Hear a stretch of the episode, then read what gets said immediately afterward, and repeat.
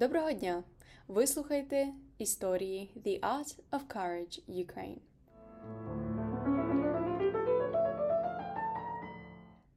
Сьогодні ми отримали аудіо від Данила, студента медичного факультету зі Львова. Данило розповідає про волонтерську діяльність під час війни та українську позицію щодо того, що потрібно, щоб зупинити російське насильство. Привіт, я Данило. Втратив ворога станом на 13 грудня 2022 року 95 тисяч. Я провів, мабуть, 90% цього часу військового у Львові. Тому, власне, про це і буду розказувати. Війна, ця повномасштабна, почалася для мене неочікувано з позиції того, що я був серед тих людей, які вірили, що яким би не був ідеологічний, особистий фанатизм, але у 21 столітті усі війни мусять починатися задля профіту, задля вигоди. Геополітичної, ресурсної, фінансової, якої завгодно. А такою вигодою я не міг прослідкувати, тому що очевидно, що Росія найбільша країна в світі, але і Україна не маленька. Плюс е гібридна війна з, триває з 2014 року. І армія, яка на яка існувала, це можна було навіть поверхнево зрозуміти. Якби армії не існувало, ми б програли навіть від Е, в 2014 році. А з того часу вона посилювалася. Але нехай. Е, війна почалася віроломно серед ранку, обстрілами, сиренами по всій країні і шаленим потоком біженців. Тут у Львові це перше і благо найскладніше, з чим ми стикнулися. Як студент-медик на той момент третього курсу я вважався майже медсестрою, тому пішов волонтерити, виходячи зі своїх вмінь. На центрах розподілення біженців, на заселення, на вокзалі. Можете уявити собі ситуацію на Львівському вокзалі, який став основним хабом виїзду людей за кордон, через який зазвичай там за одну добу проходить декілька тисяч людей до десяти. За декілька тижнів війни через нього пройшли мільйони людей. Буквально мільйони. Все, що я бачив у Львові, це те, як світ може триматися на ініціативних людях, на те, як е, хтось міг просто сидіти днями напрольот, допомагати, координувати. Е, розподіляти ресурс і так далі. Не за зарплату, не за не за щось. Просто бо це потрібно робити комусь. Я бачив, як хтось міг просто замовити піци на декілька десят голодних дітей, які щойно приїхали з-під обстрілів. А піцерія в цей момент збільшить е, замовлення за свій рахунок в декілька разів, щоб нагодувати ще й дорослих. Власне, так ми тримаємося і до сьогодні. На взаємовирості, допомозі і так далі. Тому що кожен розуміє, що будь-який вклад важливий, а будь-який вклад в спіль... а ціль це краще життя. Краще, ніж було до війни, і значно краще, ніж те, яке є під час для всіх. Досить швидко був захоплений Херсон, звідки родом багато моїх друзів. І я бачив їхні лиця, коли ти розумієш, що ці виродки, які творили ну, те, про що весь світ знає, про Бучу, про Ірпінь, які творили звірства, вбивства, ну, вони в них по вулицях ходять. Благо, недавно Херсон був звільнений. І я впевнений, що так станеться зі всією Україною.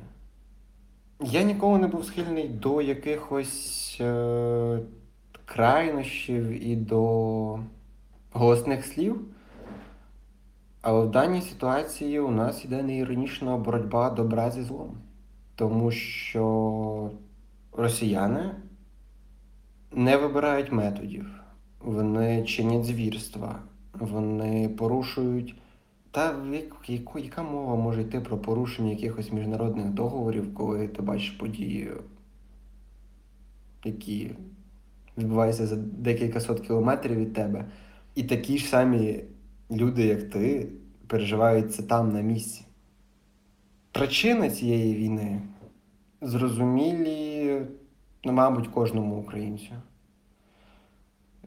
Можна відкрити будь-яку сторінку історії за минулі 400-300 років, і ви побачите, як російський імперіалізм намагається роздушити українську етнічність і українців, в принципі. В світовій історії дуже багато таких прикладів, але навіть у світовій історії дуже мало таких прикладів жорстокості.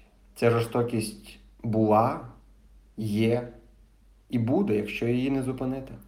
І ця жорстокість це, ну, мабуть, для вас не стане сюрпризом, що мова йде про мільйони насильницьких смертей, що в минулому столітті, що в цьому.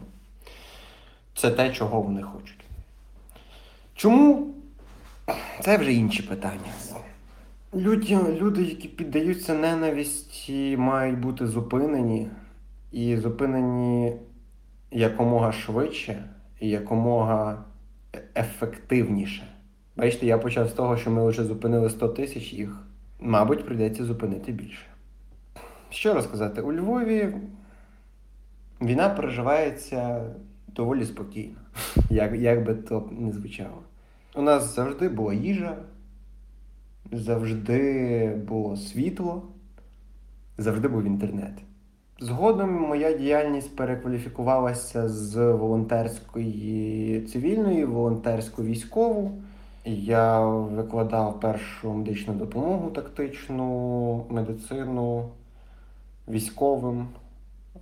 Певну частину часу я готувався їхати безпосередньо брати участь, але моє командування сказало мені, що від мене зараз потрібно вчитися і щоб вклад в майбутньому міг бути більшим для країни. Власне, цим я і зайнявся.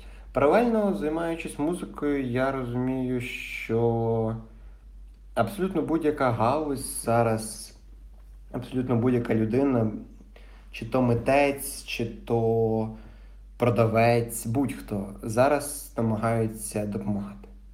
Всі донатять, всі концерти благодійні, кожен виробник е, не знаю, одягу, будь-чого, якийсь відсоток від прибутку перекидає на допомогу Збройним силам, на допомогу постраждалим і так далі. Це круто, це те, що є, це те, що і об'єднує країну морально, і дає ефективний приріст. Тому що це є ресурси. Ресурси завжди потрібні. Від початку енергетичного терору більше ніж місяць тому, вже два, фактично, так, а, трішки змінилося життя в плані планування. Є, перепрошую за тавтологію. Тому що ти не можеш знати, що буде через 20 хвилин. Зараз я це записую, у мене півтори години тому з'явилося світло вдома. Через 20 хвилин його може не бути і не бути до наступного вечора. А може бути. Так само з підприємствами, магазинами і цим всім. Тому що тому що йде чіткий обстріл цивільної інфраструктури. Власне, чому нам і потрібне ППО? Але і ППО не вирішить це питання повністю, тому що ні одне ППО не дає 100% захисту. Ракет у Росії багато, і лише військова перемога поки що може гарантувати нам повернення миру. Про перемовини жодні не може абсолютно йти мова. Я не розумію, не знаю, наскільки добре це розуміє західне суспільство, в тому числі і політичне, та і е, не, не лише. Росія не буде виконувати свої зобов'язання, доки вона не буде мати вибору. Росія не буде говорити правду, доки вона не буде мати вибору, доки вона зможе щось приховати. Росія майже 100 років не визнавала голодомор геноцидом, під час якого було знищено мільйони українців найстрашнішою голодною смертю. І в них була не одна можливість. Доки не буде відновлена історична справедливість, доки Росія буде чинити ці звірства. І ще, мабуть, декілька, ще, мабуть, в 2012-2010 році ми могли уявити, та ні, такого вже не буде. Це було в минулому столітті, це неправда. Але те, що показали події з 2014 року, а особливо за цей рік, пояснюють, що вони не зупиняться ні через чим, ні перед чим, ні перед ніякими методами, якщо їх не зупинити. Тому так. Тому так. Ось. Настрій насправді доволі хороший. Не так давно ми звільнили Херсон, тому я думаю, зараз просування трішки, наших військ трішки заповільниться, нам, бо не вистачає броні, не вистачає ракетних систем, артилерії.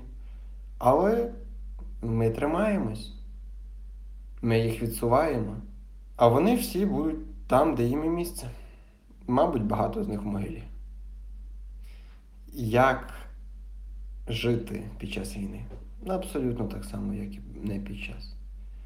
Людина звикає до того, що ти бачиш навкруги смерть. Навіть коли ти бачиш її, тим більше, коли ти бачиш її не безпосередньо. Але так, це наша реальність, коли ти заходиш в інстаграм і бачиш, що гинуть знайомі тобі люди на фронті від якоїсь е, випадкової міни, від якоїсь випадкової ракети, від е, якогось абсолютно незрозумілого снайпера, який буде чомусь стріляв по цивільних. І це відбувається. І це відбувається завжди. В тебе є вибір. Якщо ти вибрав, е, як я, бути корисним тут, а не їхати з зброєю в руках, то потрібно тримати голову вище і робити своє. І тільки так. І тільки так. Це був дуже непростий рік. Дуже складний рік. Мабуть, найскладніший рік в Україні за останні 50 років. І ми стоїмо, і ми будемо стояти. І ми переможемо. Слава Україні!